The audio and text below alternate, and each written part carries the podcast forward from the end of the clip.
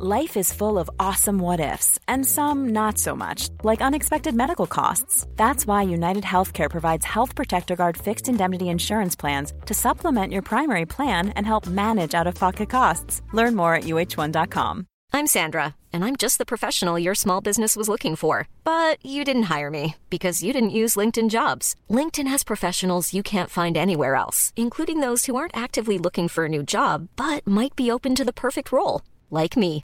In a given month, over 70% of LinkedIn users don't visit other leading job sites. So if you're not looking on LinkedIn, you'll miss out on great candidates like Sandra. Start hiring professionals like a professional. Post your free job on linkedin.com/people today. Hey, it's Danny Pellegrino from Everything Iconic. Ready to upgrade your style game without blowing your budget? Check out Quince. They've got all the good stuff, shirts and polos, activewear and fine leather goods, all at 50 to 80% less than other high-end brands. And the best part? They're all about safe, ethical and responsible manufacturing. Get that luxury vibe without the luxury price tag. Hit up quince.com slash upgrade for free shipping and 365 day returns on your next order. That's quince.com slash upgrade. Hey, it's Ryan Reynolds, and I'm here with Keith, co star of my upcoming film, If, only in theaters, May 17th. Do you want to tell people the big news?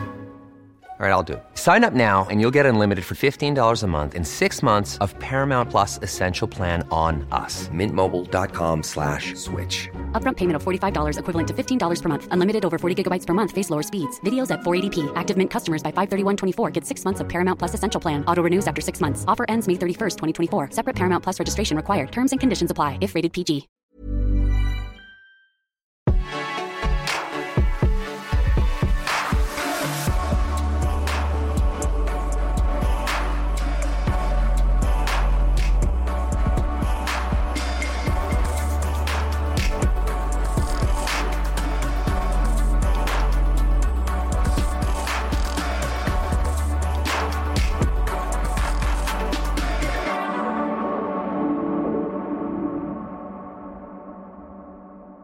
Velkommen til Bag Eliten, podcasten, hvor jeg, Rebecca Gustafsson, møder de allerbedste atleter i Danmark til en snak om, hvem de er som mennesker, og hvor du får dem i et, i et rum, hvor de er hudærlige og allermest sig selv, og egentlig bare føler, at det er deres rum, deres hjem. I det her afsnit møder jeg mange medaljevinder, har jeg lyst til at sige, eller mange OL-medaljevinder, øh, og kajakroer Emma Åstrand Jørgensen. Og Emma er virkelig, øh, på den ene side har jeg lyst til at sige, et menneske, som, eller en tryghedsmenneske, og på den anden side et menneske med en enorm stor eventyrlyst og enorm stor mod. Øh, og de der to kontraster giver hende på en eller anden måde den her tough cool girl vibes, men på den anden side også ja, et menneske, som rummer en meget smuk sårbarhed og dybde og refleksion. Og vi taler i det her afsnit blandt andet om, at Emma efter OL øh, tog en 10 måneders lang pause for at studere øh, på Paul Peters Institut, sådan sportsuddannelse, hvor man rejser meget, og for at komme helt væk fra kajakroningen. Vi taler også det her om hele tiden at ture gøre noget nyt, prøve noget andet, og bare få lov at få nogle andre perspektiver, og få lov, som Emma siger i gåseøjne, at være et helt almindeligt menneske, og hvad det faktisk vil sige for hende. Og få lov at tage i byen, og få lov til netop, som hun siger, at tage hjem fra skole og ligge på sofaen, som hun ellers sjældent kan få lov til at bare hænge ud med spontant. Vi taler også om for Emma, hvordan faktisk det sværeste for hende tit er at ro stævner herhjemme. At det faktisk er der, hvor presset er allerstørst, og ikke i udlandet, når hun står det store World Cups eller VM osv. Øh, men hvordan faktisk presset fra øh, medier og folk, der sidder på tribunerne osv., virkelig kan ramme hende og komme ind i den her hendes trykkeboble øh, og sætte sine spor, men hvordan hun også på den anden side er enormt god til netop ellers at håndtere sociale medier med det sagt, så vil jeg sige, glæd dig til øh, den her episode med Emma Åstrand Jørgensen, der virkelig, øh, ja, virkelig kommer ind under huden på dig. Det, det tør jeg godt love.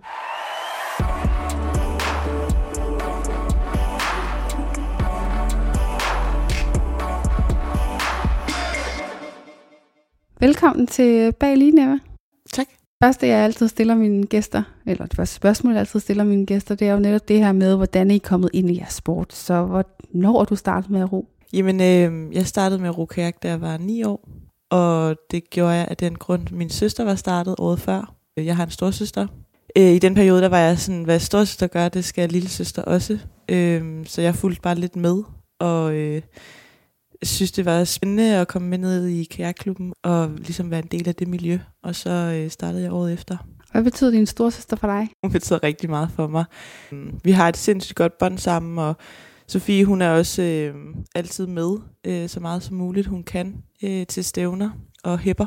Vi har også selv rodet i mange år, så hun ved også, hvad det kræver, og bruger rigtig mange timer på, øh, på den sport her. Øh, så det betyder rigtig meget, og det, at vi kan lave alt sammen, det, det er rigtig dejligt.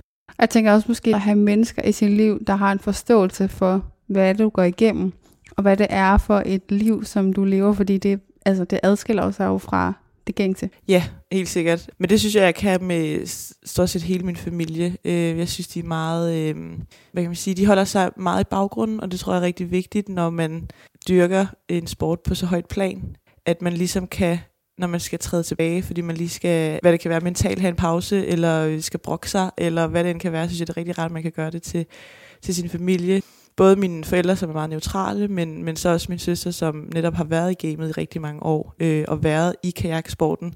Og det er sådan, sådan er det nok også i badmintonsporten, eller øh, i hvilken som helst anden sport, at der vil altid være et eller andet fnid og fnader, og der vil altid være sådan nogle ting, så det er sindssygt rart at kan dele det med en, som har været i det og forstår, hvad det er, man går igennem. Og har dine forældre altså dykket elitesport, siden du siger, at de ved, hvordan det, hvordan det drejer sig om, eller hvad? Ikke på den måde, men jeg synes bare, at de har en, en vild god øh, tilgang til at være øh, neutrale, til at forstå mine følelser. Og selvfølgelig er det også deres barn, så det giver jo også god mening, men, men jeg synes, øh, jeg synes, det er nemt at, altså det er meget nemt at komme til mine forældre og dele de svære ting, jeg har. Jeg synes, de er gode til at, at komme med, med, hvad hedder det, øhm, forslag eller måder, jeg kan øh, stå i den her situation meget professionelt på en eller anden måde faktisk. Ja, men det virker også som om, du så kommer fra netop en familie, hvor I er enormt gode til det her med at kommunikere. Ja, det lærte vi meget tidligt af vores mor, at, at vi skulle kommunikere og øh, tillid. Det her med, at man skal ikke lyve, og det er der selvfølgelig ikke nogen mennesker, der skal. Men når man står og er teenager, og man gerne vil ud sine venner, så øh, kan man godt finde på at lyve øh, om, øh, hvad ved jeg. Øh, men ja, øh, der har været rigtig meget tillid, øh, og det er der jo selvfølgelig stadig. Og øh, det tror jeg også har connectet os rigtig godt. Netop fordi, at vi har været i den her sport og øh, været meget væk, og ligesom de har skulle forstå, at vi har været væk, og, og omvendt, og ligesom sådan, ja, acceptere, at, at vi bruger rigtig meget tid på, på den her sport. Ja, fordi det der jo også er med roning, ligesom svømning, som jeg er vokset op med, det er, at du bruger enormt meget tid. Altså, du træner ofte, kunne jeg forestille mig, to gange om dagen. Ja, det gør jeg rigtig mange timer, og det her med, at du er nødt til hele tiden, altså i svømning kalder vi det vandføling, I har da sikkert nogenlunde det, det samme. Det hedder også vandføling. Jeg kunne ja. forestille mig, det var præcis det samme. Øhm, og det kræver bare den her konstante vedligeholdelse. Det vil også sige, at at dyrke den form for elitesport er ikke bare, har jeg lyst til at sige, altså det bliver ikke bare et job. Altså sådan, du er nødt til virkelig at ånde for den her øh, bevægelse i vandet, øh, og du er nødt til også at have forståelse for omkring det. Altså, sådan, hvordan har det været for dig, sådan, da du voksede op og netop var barn og ung? Ja, altså jeg tror også, vi er fra Lolland, øh, så også det at flytte fra Lolland som 17-årig, det øh, gør jo ligesom også, at der skal være noget tillid og noget, øh, noget tro på, at jeg godt kan flytte hjemmefra i så ung en alder. Det er sådan lidt svært at, at sådan forholde sig til, synes jeg, fordi man gør det jo egentlig bare. Hvorfor er det svært at forholde sig til? Jeg har ikke rigtig tænkt over det, tror jeg. Øh, jeg har ikke rigtig tænkt over, at... Jo, jeg har tænkt over, at jeg har brugt mange timer, og der er, også, der er mange gode timer, der er også mange sure timer, der er mange hårde timer, der er mange lette timer. Øhm, men, men jeg synes, det er svært at forholde sig til, at jeg skal tænke over, fordi at det er jo bare det, jeg gør. Eller sådan, lige så vel som folk går på arbejde, det er jo bare det, de gør. Øhm, så det er jo også mit arbejde at tage til træning og blive så god jeg kan, så jeg kan prøve at være med til at tage medaljer. Det er jo bare, ikke bare, men det er jo bare blevet en hverdag for mig, og det har det været i mange år, så det er sådan, det er ikke lige noget, man går og tænker over hver dag, eller det gør jeg i hvert fald ikke. Og hvad vil du sige det her med, at du, altså det er jo et arbejde for dig, men jeg tænker, der er jo også stadigvæk hele den her rejse med at skulle beslutte sig for, at det er det arbejde, jeg tager, eller det er den vej i livet. Så hvornår går det op for dig, at der er en mulighed for, at det her kan blive din forløbige karriere? Men altså, det gør det jo sådan set, da de gerne vil have mig ind til København. Og det vil de egentlig allerede efter 9. klasse, men der er min mor lige sådan, hold, hold. Emma er kun 16 år, og øh, vi ved ikke lige helt, hvad Emma skal, og Øh, jeg, var en, altså jeg var der, jeg var meget skoletræt, og det er jeg sådan set stadig. Øh, men var meget skoletræt, så jeg vidste ikke, om jeg helt skulle på gymnasie, eller om jeg skulle have 10. klasse, eller hvad jeg egentlig ville med mit liv. Øh, så jeg blev tilbage på Lolland og tog 10. klasse med. Øh, men der vidste jeg jo ligesom godt, at der var noget potentiale, også fordi jeg havde øh, hvad hedder det, øh, lavet nogle gode resultater som junior øh, på de olympiske distancer. Og øh, da jeg så flytter til København, der tror jeg ligesom, at det er sådan der, at jeg ved, okay, det her det er det real deal, fordi at når man er på elitecenteret, så øh, altså det er der, man kæmper om at være på seniorlandsholdet, og det er ligesom der, man kan komme med til OL, og, eller skal kvalde om at komme til OL, og være med på holdet. Så det tror jeg sådan går allermest op for mig, der. Og hvordan ser du på de andre roere, der er der? Hvordan opfatter du dem? Jamen det var jo mega sejt, fordi det var jo ligesom dem, man så op til. Og øh, jeg flyttede ind, Team Danmark har nogle lejligheder, og der flyttede jeg ind sammen med en fra Aalborg, og skulle ligesom starte noget op sammen der øh, i en lejlighed. Og det var mega trygt og rart, og det var også en god veninde. Nogle af os kom på Elitecenteret på samme tid, så jeg så også ligeværdige, men øh, der var også Henriette, som er 11 år ældre end mig, øh, og som har været der i mange år, øh, som også var kanon dygtig, og ligesom godt vidste, at det var også hende, man skal kæmpe imod, øh, lige så vel som man skal kæmpe om, om sådan, øh, mod alle de andre. Så jeg kan da huske, jeg synes, det var mega fedt, og, og stolt af mig selv at nå så langt. For man skal jo også vise resultater for at kan blive udtaget til Elitecenteret og være under landsholdstrænernes øh, dagligdag. Nu sagde du selv det der med, at det var rigtig rart, det var, altså, det var trygt, det du kom til. Altså er det vigtigt for dig som menneske, at sådan ting føles trygge, du har sådan en trygge ramme omkring dig? Ja, det er sindssygt vigtigt. Jeg er helt klart, hvis man kan kalde det et tryghedsmenneske. Øh, det er jeg helt sikkert. Og også at være 17 år og flytte hjemmefra, er det rigtig rart at have nogle trygge og faste rammer. Og hende, jeg flyttede ind med, hun hedder Amalie, og hun var bare sindssygt dygtig, og to år ældre end mig. Men det var bare, altså hun flyttede også hjemmefra for første gang, men det virkede bare som om, at hun havde styr på det. Øh, hvor at jeg var jo sådan, hvor lægen, og jeg skal også huske at købe toiletpapir, og altså sådan alle sådan nogle ting, og det er sådan, jeg tror i uge 2 eller uge 3, hvor jeg er flyttet hjemmefra, får jeg sindssygt ondt i halsen, og på det tidspunkt har jeg ikke en læge. Sådan ringer jo grædende op til min mor, og sådan, hvad skal jeg gøre, og jeg kan ikke, og jeg tror måske endda, at Amalie måske selv var hjemme øh, på besøg i Aalborg eller sådan noget, men men jeg kan bare huske, at jeg var sådan, altså helt grædefærdig. Jeg vidste jo ikke, hvad jeg skulle gøre. Min mor var sådan, øh, øh, der er læger ude i Team Danmark, man kan tage fat i, og sådan noget, hvis man har problemer og sådan noget. Så var hun sådan, så må du have fat i dem, og, sådan, og jeg tror, det var en lørdag eller en søndag. Så det var også igen det der sådan, man står bare og føler sig helt alene i verden. Øhm, så jeg endte jo med at skulle ud på øh, sygehuset og, og, og og så var det jo heller ikke værre, da jeg fandt ud af, at det var bare, øh, hvad hedder det, er det en virus, når man ikke skal have... Øh, Øh, ja.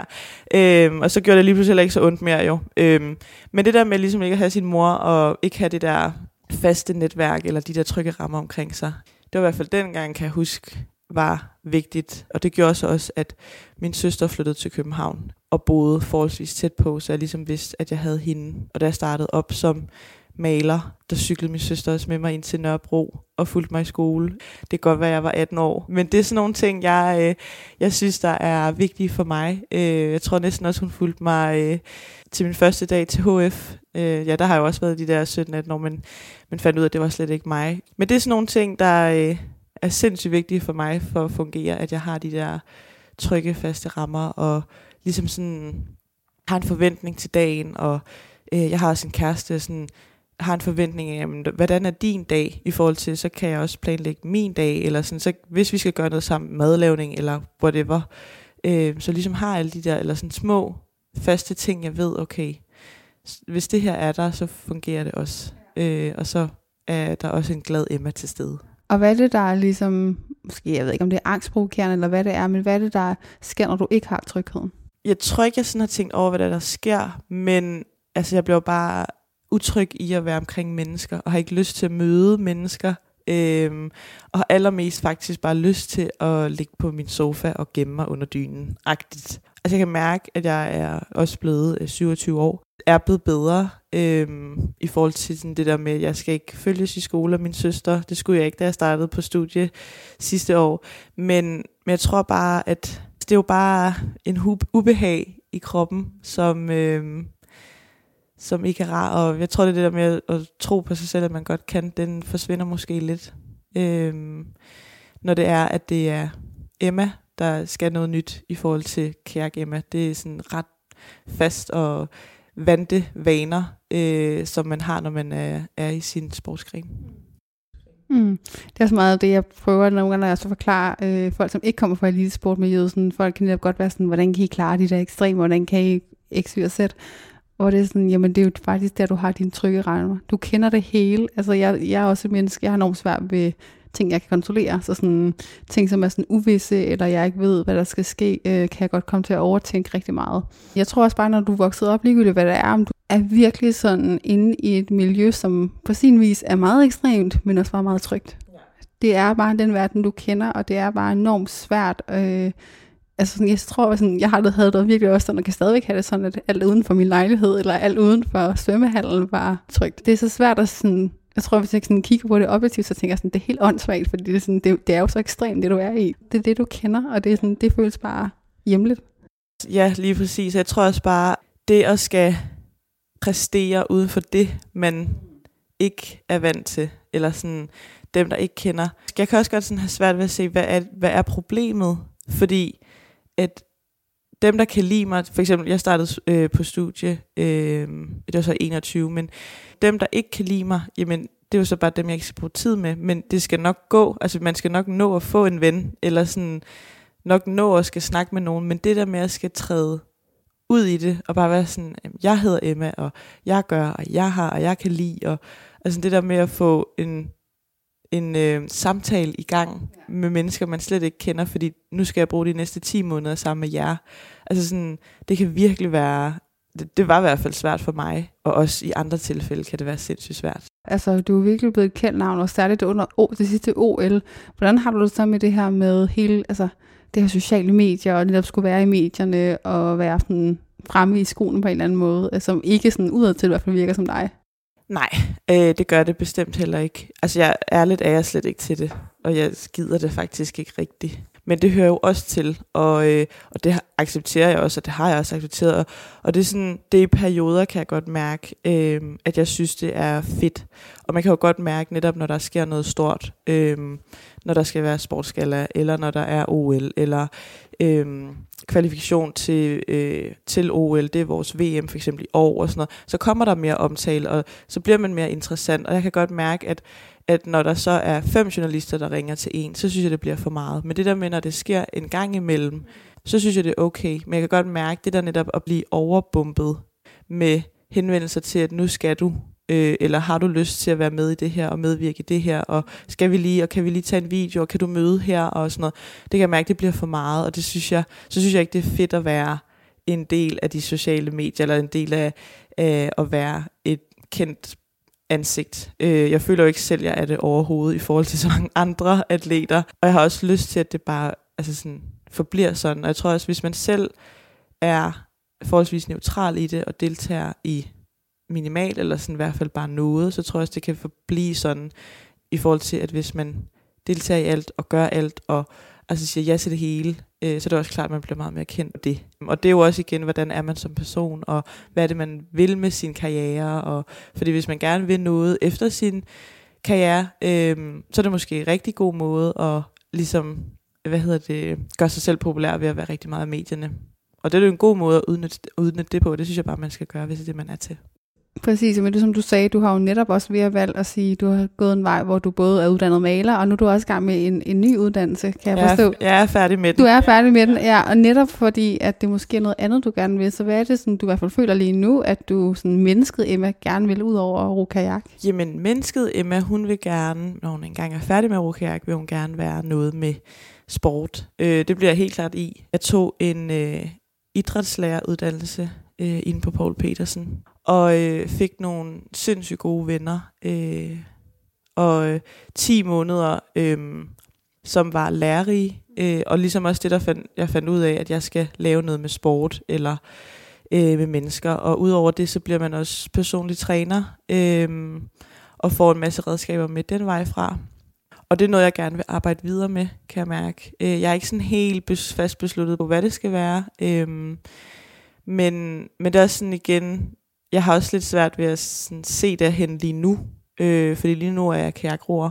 Så det er sådan, hvad skal der ske, når jeg engang er færdig? Det ved jeg ikke helt, men jeg ved i hvert fald, det er noget med sport, som det er noget, personlig træner en eller anden art, eller have mig en lille fitnessbutik, eller hvad det end skal være, det, det ved jeg faktisk ikke helt endnu. Øh, jeg synes, der er mange ting, der stadig er spændende, og der er mange ting, der er oppe i hovedet, hvor jeg tænker, Ej, det kunne være fedt, og når man kunne også gøre sådan her, og du ved, få inspiration fra øh, rigtig mange på, øh, på de sociale medier, sådan om hvordan gør de. Øh, så jeg tror lidt, at det er den vej, jeg går jeg havde også, var ret hub på, at jeg også skulle være idrætslærer på en idrætsefterskole. Det synes jeg kunne være rigtig spændende. Øhm, så der er sådan ret mange muligheder lige nu, der, der er åbne. Og, altså lige nu, jeg tager en af gang, og det har jeg altid gjort. Så det er sådan, øhm, jeg skal i hvert fald bevæge mig derhen af, men hvad det lige ender ud i, det bliver lidt af det hele, eller hvad det gør, det, det er jeg ikke fast besluttet på endnu.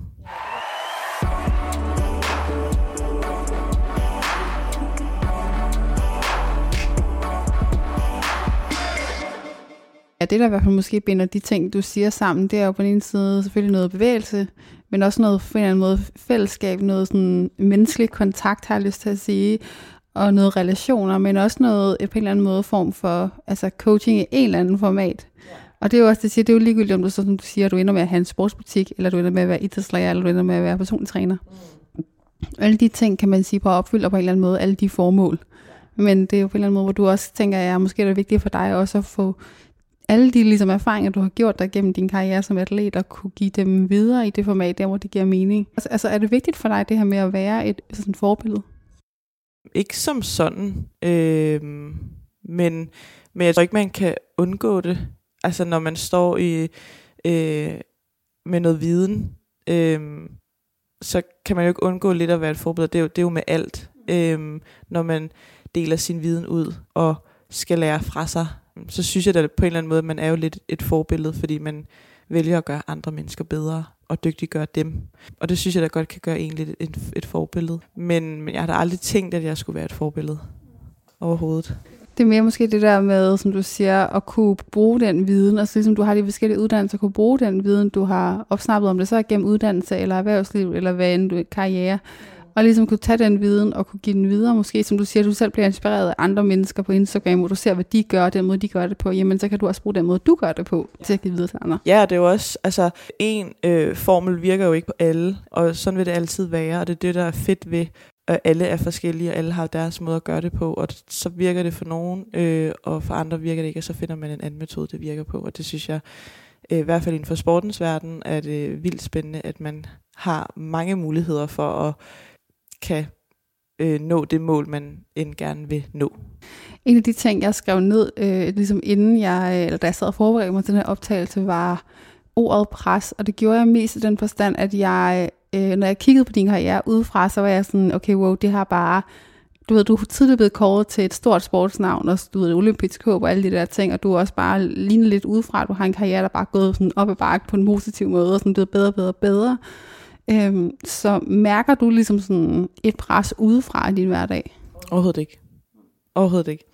Og det er også fordi, jeg er sådan, altså det gider jeg faktisk ikke at bruge min tid på. Øhm, jeg kan ikke se, hvad jeg skal bruge det til. Så alt det der med, at Team Danmark siger og synes og gør, og journalister skriver, at nu skal hun, og hun har været, og bla bla bla. Er bare sådan, det må de gerne. Øh, praller meget hurtigt af på mig, fordi jeg, altså det er sådan, jeg er her sgu ikke for alle andre jeg er her for mig selv, og jeg, synes, jeg er her, fordi jeg synes, det er sjovt. Og ja, jeg er her også, fordi jeg gerne vil vinde. Så det største pres er jo fra mig selv, og det er det, jeg arbejder med. Og så tror jeg også bare igen det der med, at jeg har en sindssygt dygtig træner, som også selv har været i gamet og lavet rigtig gode resultater. Så vi har også et sindssygt godt bånd, og det tror jeg, at det at dele ting med hinanden, gør det også nemmere at være i sporten, tror jeg. Øh, og så også det at dele med mine forældre, som er meget neutrale, og dele med min søster og med mine veninder, som øh, har været der siden folkeskolen, og de har jo, altså jeg har jo rodet kærk, siden jeg var ni, så de har jo altid set mig som kajakgamer, og har jo godt vidst, at jamen, jeg har ikke tid til at være sammen, og jeg er på træningslejr nu, og alle de der ting. Så det er sådan presset udefra. Jeg bruger det slet ikke til noget, og det siger mig absolut ingenting, og det er virkelig en gave, jeg har. Du skal netop være enorm altså dygtig til bare at lade ting prale af, hvis du ikke lader noget som helst udefra, ligesom det er i hvert fald en del af dit indre pres. Det er i hvert fald en ting, jeg har tænkt meget over, fordi jeg kan godt lade mig påvirke enormt meget, altså netop af indre pres, men at det indre pres er skabt på baggrund af nogle ydre faktorer, ja. hvis det giver mening. Ja, altså jeg tror, for eksempel, vi har lige haft vores øh, udtalelsestævner øh, i Danmark til at komme med til, til de internationale stævner. Og der kan jeg godt have tanken om, at hvis jeg ikke stiger, så bliver der snakket op på lægterne. Og det er sådan, ja, det er jo et pres. Det, det ved jeg godt, det er. Men, men det er sådan, det i Danmark, fordi jeg er den bedste, øhm, og det har jeg været længe. Så det er sådan, hvad nu hvis jeg ikke præsterer? Så bliver der snakket. Ja, det er et pres, det ved jeg godt, men jeg synes også, det er nemmere at forholde sig til, fordi jeg er sådan, Nå, så må jeg jo bare vise dem, at så bliver jeg bare nødt til at vise, de behøver ikke snakke, eller sådan, øh, hvor at det er mere sådan, når det er internationalt, og det begynder at blive på sociale medier, og journalister og sådan nogle ting, altså det, det siger mig absolut ingenting. Øh, det er mere sådan, altså jeg synes næsten, de danske stævner er værre end de internationale stævner. Og det siger jo også lidt om, hvordan kajakverdenen, eller kajak Danmark er bygget op. Og nu har jeg jo været i gamet i mange år, kan man sige. Så, så det, er sådan, det kan jo være ærgerligt, at man som atlet faktisk kan stå og have det sådan. Jamen, jeg synes, det er ærgerligt, at man skal gå og være nervøs for, om folk begynder at snakke, hvis jeg ikke præsterer. Altså, da jeg var på studie, der øh, trak jeg mig nærmest fuldstændig for kajakken. Men så alligevel var jeg sådan, ej, jeg vil gerne lige stille op til vores, øh, det hedder Springergasser, der øh, lige har været her i sidste weekend, eller sidste weekend igen, hvornår det var. Og det vil jeg gerne gøre i 22 års, for jeg havde det sådan, jeg kunne også mærke, at jeg havde selv lige behov for at finde ud af, hvor jeg lå henne. Øhm, og også fordi jeg var faktisk forhåndsud, forhåndsudtaget til VM i 22 i august. Jeg kunne også mærke, at jeg havde også lige sådan en, jeg blev også nødt til at vise mig, jeg blev nødt til også at vide, at jeg er stadig med, selvom jeg faktisk ikke træner lige så meget i kajakken, men stadig træner meget på studiet. Og der stiller jeg jo så op øh, og bliver nummer to med, ja, jeg kan ikke huske, men det er virkelig, virkelig, virkelig lidt. Altså det er en bådspids, vi snakker om. Der var jeg sådan, jeg tabte jo, men jeg kunne mærke, at presset var der egentlig ikke, fordi at jeg har jo ikke trænet lige så meget som alle de andre, så jeg har jo egentlig ikke noget at miste hvor at det synes jeg, at man har, eller det har jeg lidt, når øhm, at jeg har trænet lige så meget som alle de andre, og har været på de samme træningslejre som alle de andre, at man så ved, at der vil være nogen, der sidder op på tilskuerpladserne, og vil snakke, at ah, men hvis Emma ikke vinder, så burde øh, den næste jo blive udtaget, og så burde den person jo ro øh, eneren i stedet for. Eller sådan var sådan, ja, det kan jo godt være, men det er også igen, hvor meget bliver man slået med, hvad har været roet, hvornår, hvordan og hvorledes. Altså det er jo også en trænersvurdering, der skal være ind over det, ikke? Øhm, ja, på den måde synes jeg, det er lidt ærgerligt, at man ikke bare kan være sådan, ej, det bliver spændende at se, hvordan det går, atleterne.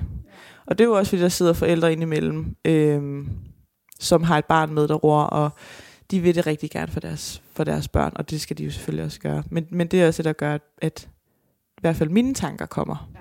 Der var noget af det, jeg virkelig tænkte over, da jeg startede med podcast. En af de, der var ligesom hovedårsagen, fordi starten til at starte, var den her undren over, hvorfor er det altid, vi kun i medierne, også sådan, når man snakker om atleterne, lidt som du siger, der stævnerne, og når man snakker om sport, så snakker vi altid om deres resultater. Mm. Altså lidt ligesom, hvis, altså, hvis man med normale mennesker hele tiden skulle snakke om, at du er din karakter. Altså sådan, det, det menneske, du bliver gjort til, det handler kun om din karakter. Ja. Sådan, jamen, alle ved jo godt, ligesom med karakter, at resultatet er et øjebliksbillede. Ja. Altså, det er jo et øjebliksbillede, og der kan være alle mulige årsager til, hvorfor du præsterer, som du gør, om det er godt eller skidt. Ja. Og også, at det så kan være så subjektivt, om det er godt eller skidt. Fordi det kan godt være, at du måske har fået et firtal, men som du siger, du havde ikke roet i to år. Du havde ikke overhovedet læst op til den eksamen, lad os bare sige det sådan. Du havde bare valgt at sige, nu skal jeg bare gå ind og bestå. Og så har du fået fire, så har du været mega godt. Og så kan andre synes, det var mega dårligt. Og det er sådan, jeg synes, det er meget mærkeligt, at man, eller jeg synes det, jeg undrer mig over, hvorfor man konstant hele tiden dømmer mennesker på øjebliksbilleder, og glemmer det der hele billede, og sådan glemmer nuancerne. Det er fordi, jeg har oplevet personligt som sådan, værende ekstremt hårdt hele tiden at være i, fordi det er sådan, hvornår der er så nogen, som ser mig. Hvornår er nogen, der ser den proces, jeg er, hvornår er nogen, der ser øh, hele den, øh, den menneskelige rejse, jeg også er på. Ja, men øh, jeg er slet ikke uenig tilbage til også måske, hvorfor det er, at så mange atleter, men også der selv har lidt den der holdning til netop medierne, og sådan, jeg gider egentlig ikke deltage i det, fordi det er jo ikke for mig.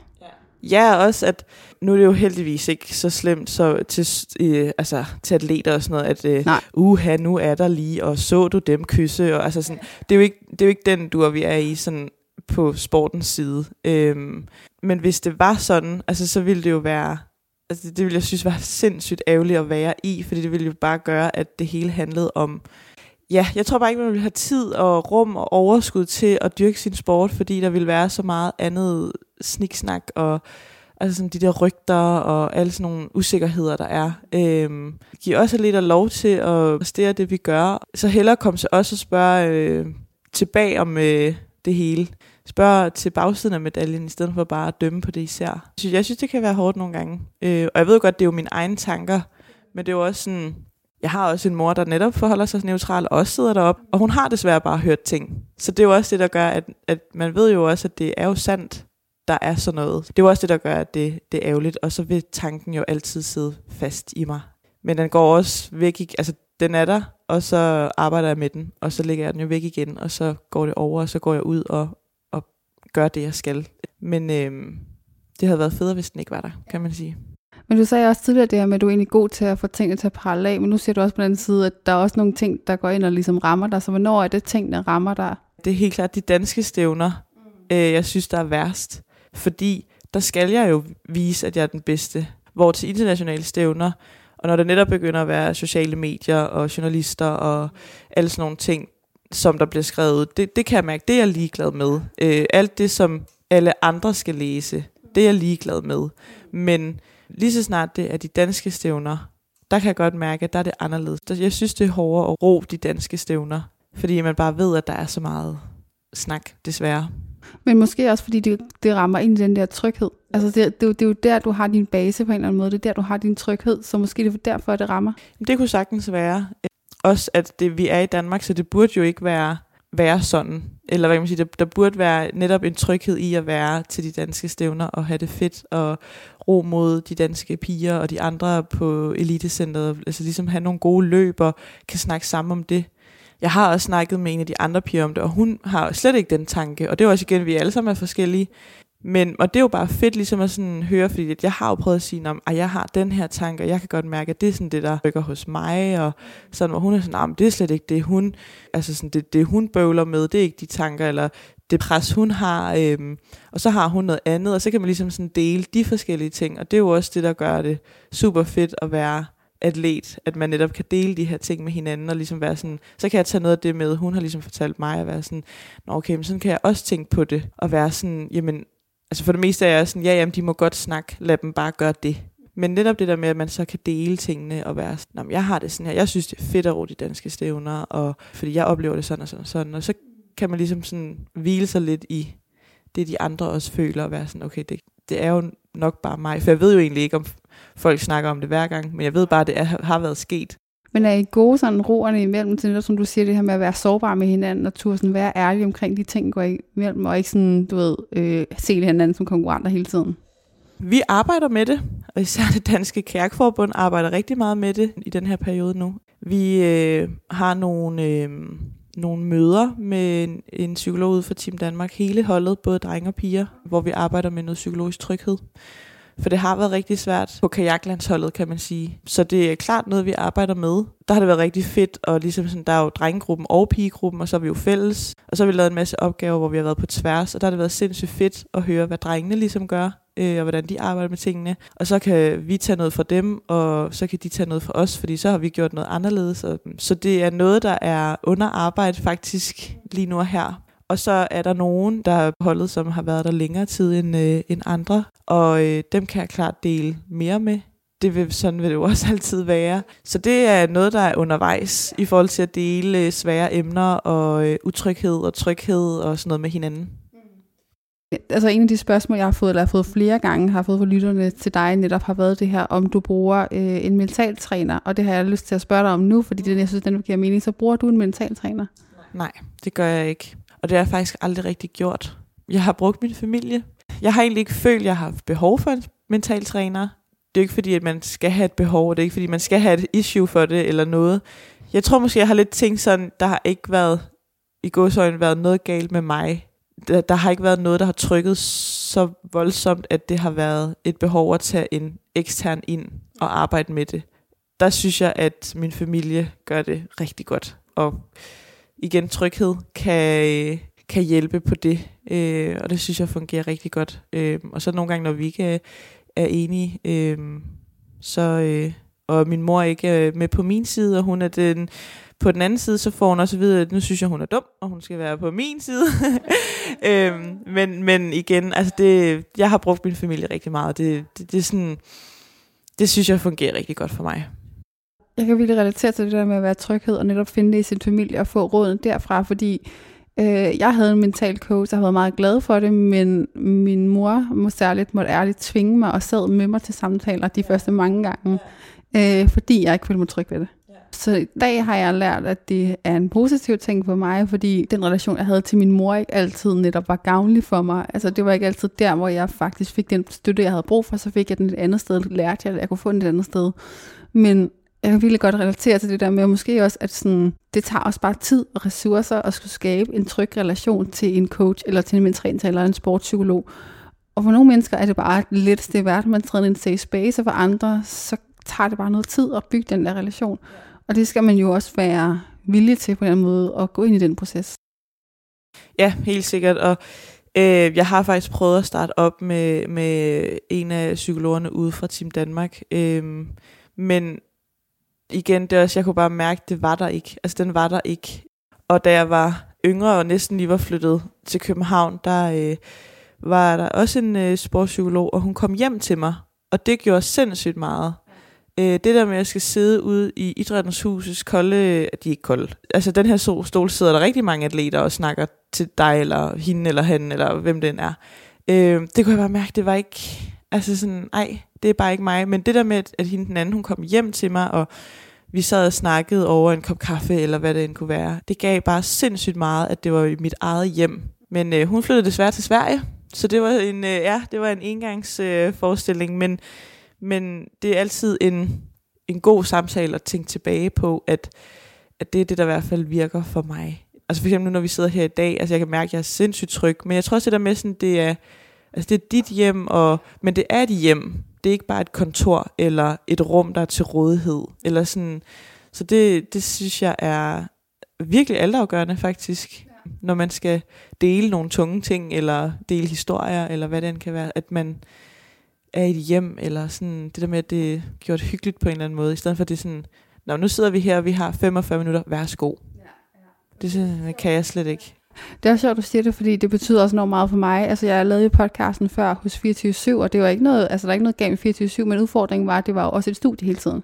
Og der var booket tid, som du siger, og man kunne godt nogle gange, jeg forsøgte altid at se, om jeg kunne lokke mig til lidt mere tid, end det jeg normalt optager, fordi jeg ikke kan lide både et at have tidspresset, Øh, men to også, altså, så er der hele det her med nu, hvor jeg netop ofte optager hos jer atleter, eller øh, ude ved sport, eller hjemme hos mig selv. Ja. Og nogle gange er det et studie, men det er også et studie, jeg har valgt, som føles meget hjemligt ja. med vilje. Og det har været enormt vigtigt for mig, at sådan, de rammer, øh, jeg sætter mig i, enten føles enormt trygge for, for jer atleter, eller sådan er meget trygge for mig. Ja. Fordi jeg tror ligegyldigt hvad, hvis der er en eller anden, der har en virkelig sådan tryghed i, det, i den samtale, der skal ske, jamen så kommer der noget godt ud af det det er helt ret, du siger, at du netop også føler dig tryg i det, fordi det her helt med vilje, er også tit vælger det nu netop at optage i folks hjem, fordi vi ofte kommer vi til at tale om noget, som er sårbart, eller som er en meget sådan personlige fortællinger. Og der er det bare noget andet at sidde hjemme hos en selv, end det er at sidde i et eller andet øh, sort studie eller et hvidt lokale. Ja, ja, men jeg er helt enig. Jeg synes, det er rart at være altså, hos nogen, eller sådan være netop i et hjem. Det gør rigtig meget.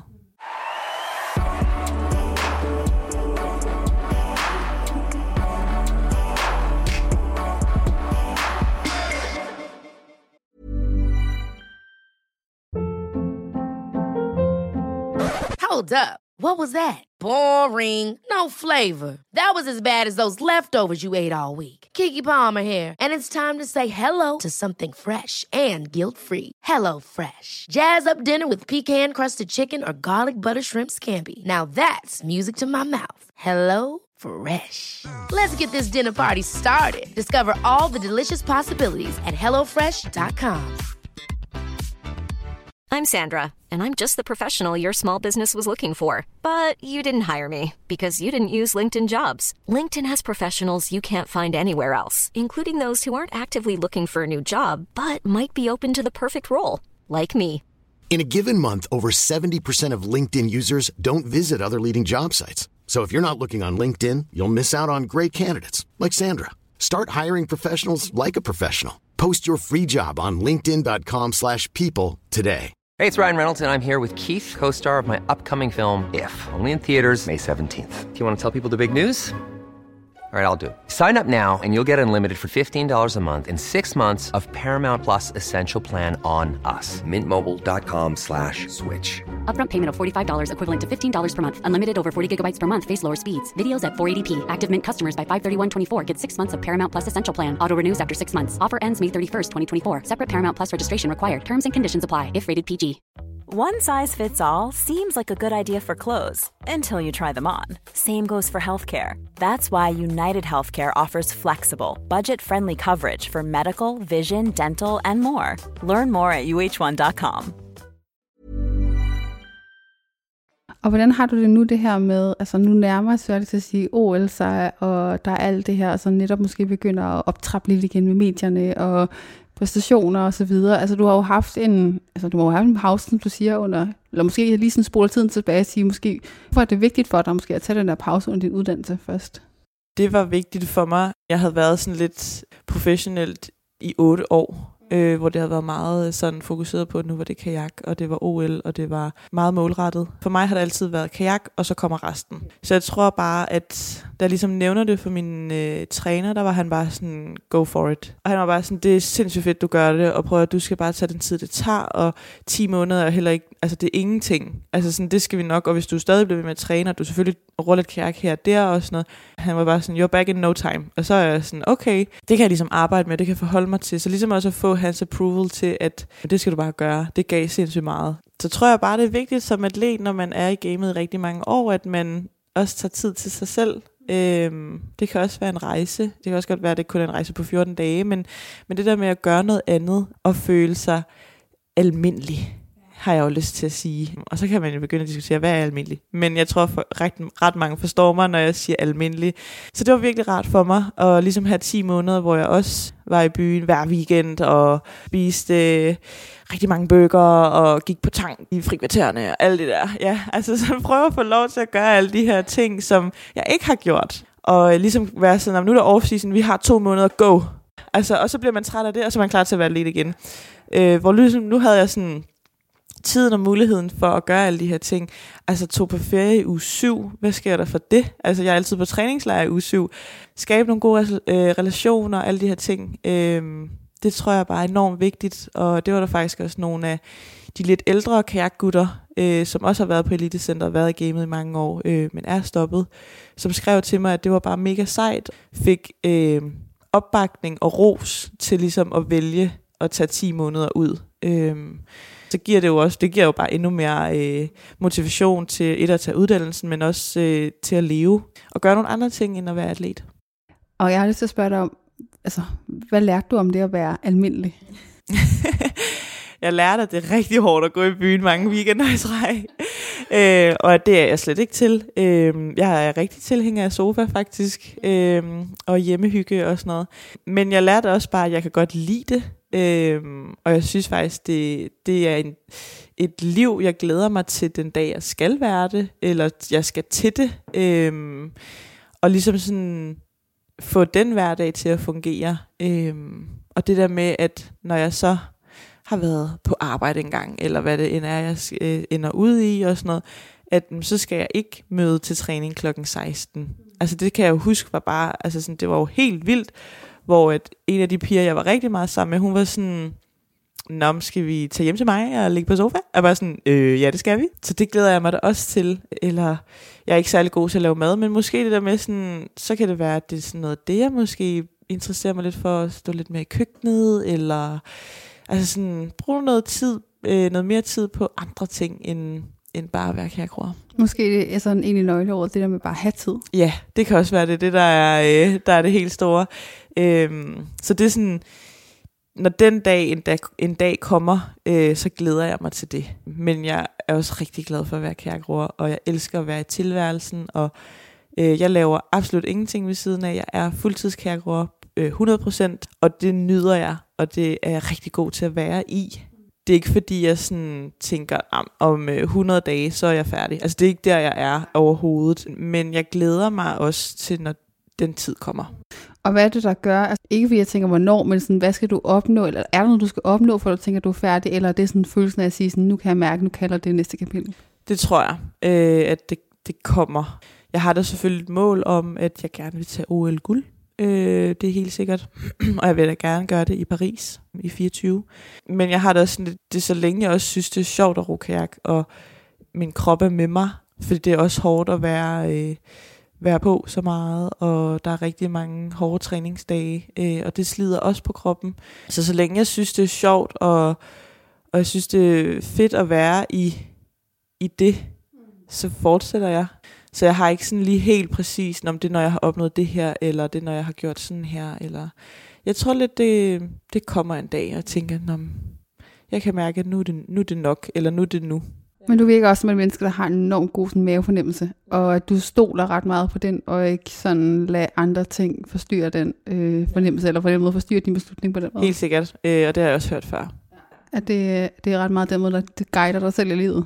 Ja, og det er også det der sådan, jeg lever i nuet og øh, mærker efter, og øh, ja, vi er jo bare mennesker, og altså, jeg gør det her, fordi jeg synes, det er sjovt. Øh, jeg gør det altså ikke for nogen andre.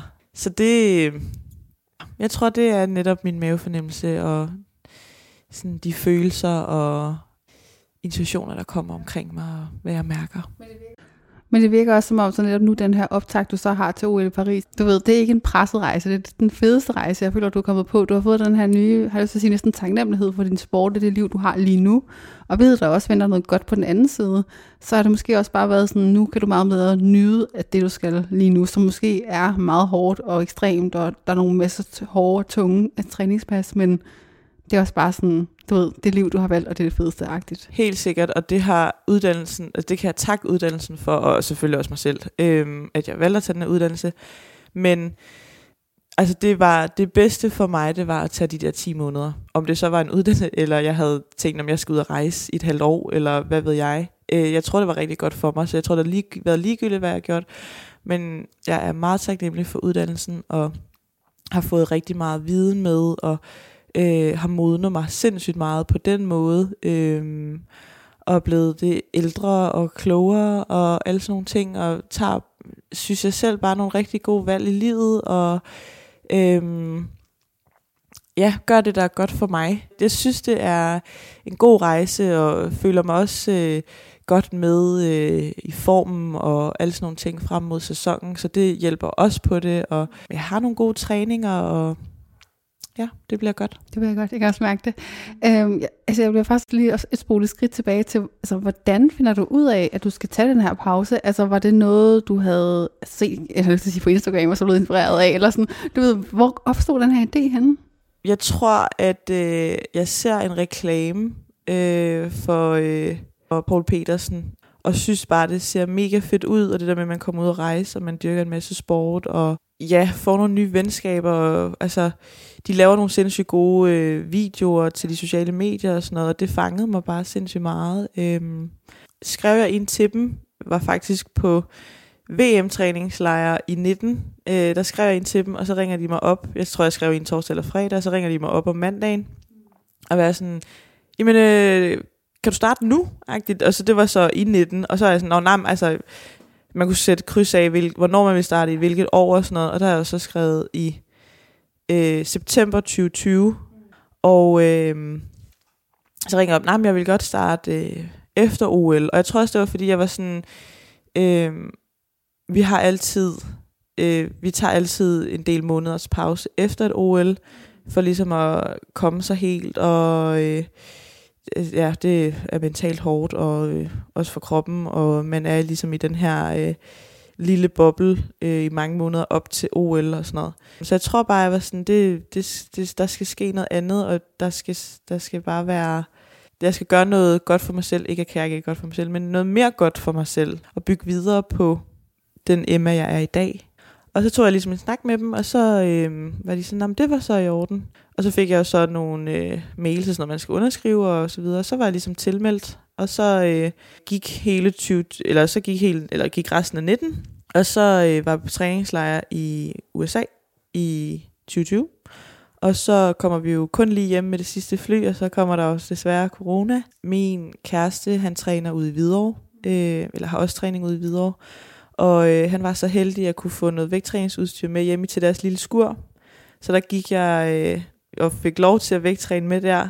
Så der gik jeg, og så øh, var jeg jo ligesom sådan, øh, det der studie der, og et udskudt OL, og hmm, så måtte jeg jo ringe op til lederen der, og ligesom tage en snak, og det er en sportsuddannelse og sådan noget, så han var mega, mega sød og var bare sådan, selvfølgelig skal du ro OL, så du kan godt få lov til at rykke din uddannelse. Så det gjorde jeg, så lige et år mere. Og øh, jeg var sådan, jeg, det skal være efter et OL, fordi at, at jeg skal ligesom afslutte den her cyklus. Også fordi jeg vidste ligesom godt, at jeg skal have en pause fra kajakken. Fordi jeg er ikke god til at komme op klokken 6 og træne, og så møde ind klokken 8, og så igen klokken 16 og sådan noget. Så der vidste jeg ligesom godt, at det, jeg ville ikke få trænet, så det skulle være, når jeg havde mulighed for at kunne tage fri. Så jeg tænker også, at for dig har det også været en god mulighed til det måske at planlægge det ind og være sådan, okay, nu ved jeg, at jeg skal det her efter OL. Det har ikke noget med min kajakroning at gøre, og så nu giver jeg mig selv lov til, netop som du siger, at være en anden Emma. Og det er sådan, måske det sidste spørgsmål, jeg har lyst til at spørge dig om, inden vi går til lytternes spørgsmål, det er det her med sådan, nu har du gjort de her ting, som netop har gjort dig klogere på måske, hvad Emma også ud over kajakroer. Så hvad er det for nogle ting, ja, Emma også er ud over kajakroer? Ja, jamen øh, hvad er jeg ikke? Ej. Øhm, jamen, øh, jeg er i hvert fald bare rigtig god til at være livsnyder. Øh, elsker at være livsnyder. Jeg altså, synes jeg jo selv, det er også en, skal sidde og snakke om sig selv, og hvad jeg er god til og sådan noget. Men jeg er bare sindssygt god til at være øh, familiemenneske, og være øh, sammen med mine veninder, og ligesom sådan øh, forkæle øh, mig selv, og øh, værne om dem, der er udenom, og venter på, at nu er der tid til dem.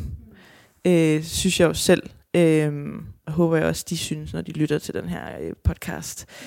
Selvom jeg er en livsnyder som kajakroer, så, så værner jeg bare rigtig meget om, øh, om det at være livs, livsnyder også øh, som Emma. Det er ikke fordi, at så gør jeg, og så bruger jeg 2.000 kroner på en middag, og bla bla. Og det er ikke sådan det, men altså, det kan jeg også gøre. Eller sådan, men, men det er sådan de små ting, der, der tæller. Men også det der med at tage på en ferie, eller ja, lige så snart man sådan kan parkere kajak med øh, lidt, og bare få lov til at være noget andet, og gøre nogle andre ting, det, det værdsætter jeg virkelig. Øh, og ligesom have tiden til det, og ikke være sådan, om jeg skal til træning igen om en halv time, så jeg bliver nødt til at gå nu. Altså sådan, at det der med, at man kan få lov til at sidde i solen og nyde den, til solen går ned, og men det virker også som om, du virkelig har en bevidsthed om, at du ved, der er en helt klart en kajak Emma, og så der kan, kan eller sådan Emma uden kajakken. Ja, ja, 100 procent. Og det er også, vi snakker kort om kajakken, når jeg kommer hjem øh, til Lolland. Øh, snakker vi kort om, om, hvordan står det til? Alt vel? Og er du stærk? Og føler du dig i god form? Og hvordan med de andre? Hvordan står det til derinde? Er der ro på? Eller er I uvenner? Eller du ved sådan, altså, så, alt skal jo vendes. Sådan er det jo, og det er også vigtigt, at det bliver vendt. Og så har vi ligesom afsluttet det, og så, ikke forstår mig, så kan vi gå videre. Men du ved, så kan man ligesom sådan lave alt det andet, og så behøver det ikke at handle om, om kajak, og så kan det handle om et, hvad ved jeg, at sidde og nyde en øl, eller hvad det end kan være. Det synes jeg er en kanon overgang til øh, lytternes spørgsmål.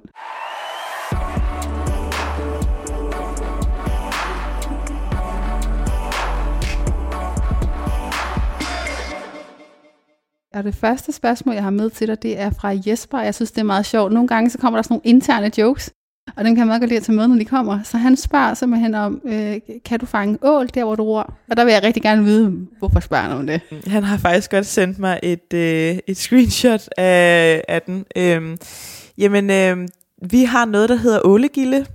Og øh, min far, han øh, får ål, øh, og så laver han stegte ål. Ja, og det gør vi sådan en gang om året, hvor øh, vi giver den gas med ål og snaps. Og øh, det gør vi sammen med Jesper og hans familie. Og så er vi sådan startet stille og roligt ud, og så er det sådan blevet lidt til en tradition, og prøver lidt at holde fast i det. Så har der jo været lidt corona, og sådan, det skal gå op i en højere enhed, at alle kan, og øh, et familiemedlem hos dem er flyttet til Grønland, så det ikke altid lige passer med hende heller, fordi det er også sådan, hvornår kan hun være hjemme og sådan noget. Og så er der kommet et vennepar til, og så det er sådan, det, det kører vi bare en gang om året i omkring oktober, hvor der er tid til også at drikke en masse snaps. Så, øh, så det er derfor, han øh, stiller dette spørgsmål, og ja, nej, jeg kan ikke fange ål der, hvor jeg ror, desværre, men det kunne da være lækkert. Jeg tror, det ville være lidt billigere, øh, øh, hvis jeg kunne fange dem selv. Ja, det var meget sjovt. Vi har bare sådan en lignende, øh, hvad hedder det, min mor og morfar har altid været meget glade for ål, og de har også sådan et lignende ordentligt øh, stegte ål øh, gilde der, så jeg kan virkelig godt relatere, ja. og det er ret hyggeligt. Ja, og vi, vi bliver faktisk øh, skidefulde og sidder, og så snakker vi om øh, gamle historier, og øh, op på øh, Majbo-torvet, og mæ, mæ, altså du ved, sådan, så kører den lidt der, og øh, ja, det er bare blevet en ting, og det er hyggeligt. Det næste spørgsmål det er fra Anne, der spørger om, hvad er dit bedste råd til at blive hurtig i kærken? Bedste råd? Min mor har altid sagt, at det var Ota solgryn og frysepizza. Mine forældre er skilt, øh, og jeg boede hos min mor, og når hun havde øh, møder, så øh, var det altid nemt lige at hive en frysepizza ud af fryseren, og så lave den, når jeg selv var hjemme. Og øh, da jeg var mindre, spiste jeg altid Ota solgryn, øh, havgryn, så det var øh, altså sådan, det har kørt lidt som sådan en joke. Øh, men altså mit professionelle svar vil være at, at øh, møde op til træning og presse dig selv. Og nu ved jeg ikke, øh, hvor gammel Anne er, øh, men øh, hvis du er ung, kan du stadig træne mega hårdt, træne meget. Men hvis man, jeg vil sige, hvis man er lige så gammel som mig, øh, lidt ældre, så skal man også træne smart og klogt, fordi at det tager lidt længere tid at restituere og sådan noget. Det er ikke, fordi jeg siger, at jeg er gammel eller noget, men, men i forhold til vores sport, så er jeg en af de ældre. Det tager bare lidt længere tid. Og så øh, tror jeg, det er bare mega vigtigt at have en god relation og en god forståelse for, hvad det er, ens træner øh, ved med et, et program. Og så give gas på de programmer, der skal gives gas på. Og så på de programmer, hvor du skal restituere, så skal du restituere. Spis godt, sov længe, sov meget. Øh, alle de der ting, som man jo godt ved i forvejen. Øh, men jeg er ikke, fordi jeg lige har en opskrift på, hvordan man kommer til at ro rigtig hurtigt. Men måske det også bare er de der basis ting. Altså, jeg, jeg lavede lige har en episode, der kom ud den her uge, hvis vi optager om lidt omkring det her med biohacking i elitesport. Øh, og alle, altså sådan, som de to eksperter begge to siger, sådan, alle folk tror, man skal ind netop alle de der suboptimeringer, de der sidste 2%, alt det der, for at blive det der bedre, eller nå jeres niveau, hvor det sådan, det er jo de der basis ting, som de også siger, det er der, du skal starte. Det er alt det basale, det er træningen, det er søvnen, det er kosten, det er basis tingene, det er ikke, at du begynder alt muligt øh, andet. Nej, og så tror jeg også for mig har det også altid netop været at huske at nyde tingene, hvor at, jamen det kan godt være, at jamen, øh, så tog jeg i byen i midten af sæsonen, øhm, og det var måske ikke det smarteste, men det kunne jeg mærke, det var det mest rigtige for mig øh, mentalt. Det tror jeg også lidt har været min sådan, tilgang til tingene, at jeg skal også bare have lov til at leve. Ja. Øh, det skal ikke være så surt. Selvfølgelig skal det være hårdt, og, og nogle perioder er bare øh, lidt mere sure end andre, men man skal også have lov til at leve, for vi er bare mennesker. Det sidste spørgsmål, jeg er med, det er fra... Jo, Sasha, nu skal jeg lige udtale det rigtigt. Hun hedder Sasha, øh, men hun spørger, det er der flere, der har spurgt om, det hvad er den plan for at slå Lita Carrington i Paris? Og så tænker jeg, ej, nu er det kommet. Jeg tror i hvert fald, jeg har fået det fem gange, så altså, nu tror jeg, jeg lige er nødt til at spørge om det. Så har du en plan måske, eller er du bare øh, dit nemesis? Gode, gode gamle Lisa. Hun er i hvert fald oppe i årene. Øhm, Jamen igen, det er også det der, sådan, hvad er min plan? Jamen min plan er at, at følge min træners program og have en god dialog. Hun er bare kanon dygtig, og hvor er det bare pissirriterende, at hun er kanon dygtig. Øhm, men jeg håber da, at øh, det har hjulpet mig at være væk fra studie, eller være væk på studie, og blive ældre, og jeg har taget nogle andre valg. Jeg har valgt at gerne løbe mere, og jeg skal løbe et halvmarathon, og sådan nogle ting. Også ligesom sådan have fokus på kajakken, men også ligesom kan have fokus et andet sted, øh, som gør mig god i kajakken. Så igen, hvad, hvad skal der til for at slå Lisa? Jamen, jeg håber da, at det er den træning, jeg laver, og det er den kost, jeg spiser, og det er de valg, jeg tager, som gør, at øh, det er det, der skal til for at slå Lisa. Jeg vil jo gøre alt for det. Jeg håber, det lykkes. Øh, men, men igen, jeg Lisa er bare kanon dygtig. Ja, jeg håber, at øh, der er lidt mere medvind på min bane. Nej, det gør jeg ikke. Eller det gør jeg da selvfølgelig. men øh, jeg håber da, at det er mine valg, der er de rigtige og gør, at jeg øh, bliver hurtigere end hende.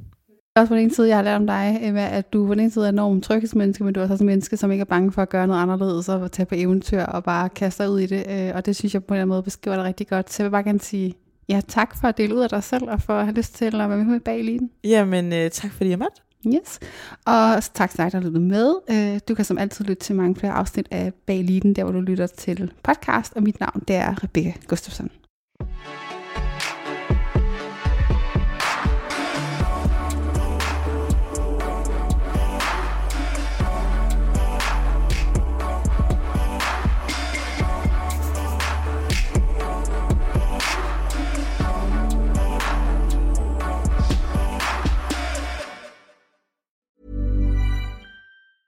Ever catch yourself eating the same flavorless dinner three days in a row? Dreaming of something better? Well, HelloFresh is your guilt-free dream come true, baby. It's me, Kiki Palmer. Let's wake up those taste buds with hot, juicy pecan-crusted chicken or garlic butter shrimp scampi. Mm. Hello Fresh. Stop dreaming of all the delicious possibilities and dig in at HelloFresh.com. Let's get this dinner party started. Planning for your next trip? Elevate your travel style with Quince. Quince has all the jet setting essentials you'll want for your next getaway, like European linen, premium luggage options, buttery soft Italian leather bags, and so much more. And is all priced at 50 to 80% less than similar brands. Plus, Quince only works with factories that use safe and ethical manufacturing practices. Pack your bags with high-quality essentials you'll be wearing for vacations to come with Quince. Go to quince.com/pack for free shipping and 365-day returns.